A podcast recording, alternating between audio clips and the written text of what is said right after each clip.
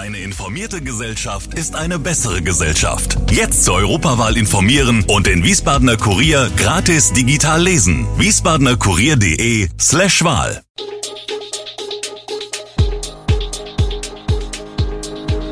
Gude, unser morgendliches News Update. Das Wichtigste aus Wiesbaden für Sie im Überblick. Guten Morgen aus Wiesbaden an diesem 27. Juli. Wiesbaden plant Millionenprojekte trotz Defizits, wer könnte der neue Taunussteiner Bürgermeister werden und Corona-Experte Zelig warnt vor fahrlässigen Infektionen. Das und mehr hören Sie heute im Podcast. Wegen fehlender Steuereinnahmen herrscht in Wiesbaden derzeit eine Haushaltssperre. Ausnahmen müssen einzeln vom Stadtparlament genehmigt und aus dem laufenden Budget finanziert werden. Dennoch will die Stadt den Sportpark Rheinhöhe bauen, geschätzte Kosten 124 Millionen Euro, das Walhaller Theater und das Rathaus sanieren, nochmal geschätzt 50 und 76 Millionen Euro. Stadtkämmerer Axel Imholz hat, wie er im Finanzausschuss sagte, wegen der Haushaltssituation keine schlaflosen Nächte. Zumal der Gesamtschuldenstand der Stadt derzeit geringer sei als der vor zehn Jahren. Das bei einem deutlich niedrigeren Zinssatz als seinerzeit. Imholz ist überzeugt, dass der Haushalt die geplanten Investitionen problemlos wegstecke. Von den derzeit diskutierten Großprojekten wirkt sich allein die Rathaussanierung auf die Schulden im Kernhaushalt aus. Nur die Finanzierung dieser Maßnahme erfolgt über ein städtisches Bankdarlehen, das in der Regel über 30 Jahre bedient wird. Der Umbau Walhalla würde von der städtischen WVV Holding vorfinanziert und in späteren Jahren mit Mietzahlungen der Stadt refinanziert, erklärt Imholz. Analog der Sportpark Rheinhöhe, der von Matiaqua vorfinanziert und dann über den Betriebskostenzuschuss refinanziert werde.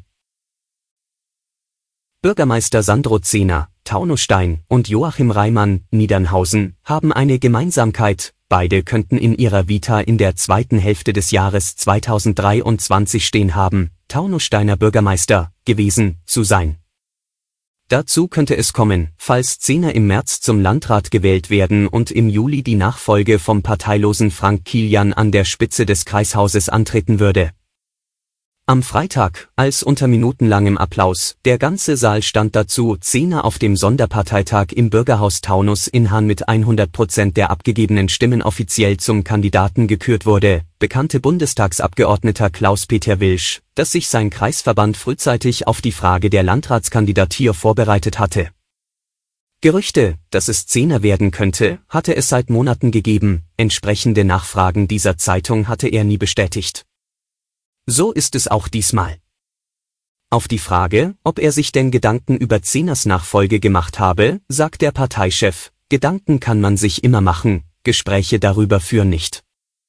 Ein Wechsel in den Chefsessel eines anderen Rathauses, noch dazu den einer Nachbarkommune, gab es bereits 1994 im Rheingau, als es den Wallufer Bürgermeister Bernhard Hoffmann, CDU, nach Eltville zog.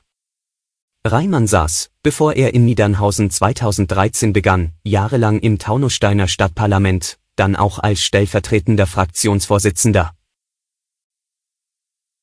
Dr. Chihan Zelig, Lungenfacharzt am Klinikum Darmstadt, warnt vor fahrlässigen Corona-Infektionen.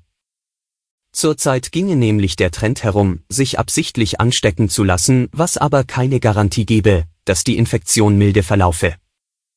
Im Interview erwähnt er außerdem, dass auch keine Garantie gegen Long-Covid bestehe oder dass andere vulnerable Menschen durch die eigene Erkrankung angesteckt würden. Gerade in der Hochinzidenzphase, wie aktuell, könne die Dynamik so Fahrt aufnehmen, dass auch das Gesundheitssystem darunter leiden könnte.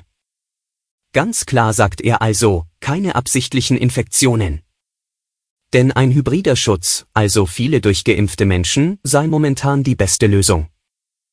Weiterhin spricht er im Interview über die neue Sorglosigkeit beim Maskentragen, die Tücken der neuen Virusvarianten und den derzeit bestmöglichen Schutz. Das sogenannte Werbeverbot für Schwangerschaftsabbrüche ist gestrichen. Doch wie verändert dies den Alltag von Gynäkologen? Darüber spricht die Ärztin Christina Henel im Interview. Morddrohungen, Beleidigungen und Anzeigen, die Allgemeinmedizinerin Kirstina Hinel wird von Abtreibungsgegnern massiv bedroht, weil sie Abtreibungen durchführt und Frauen berät. Die deutschlandweit bekannte Gießener Ärztin war erstmals 2017 verurteilt worden, weil sie Informationen zu Abtreibungsmethoden anbot.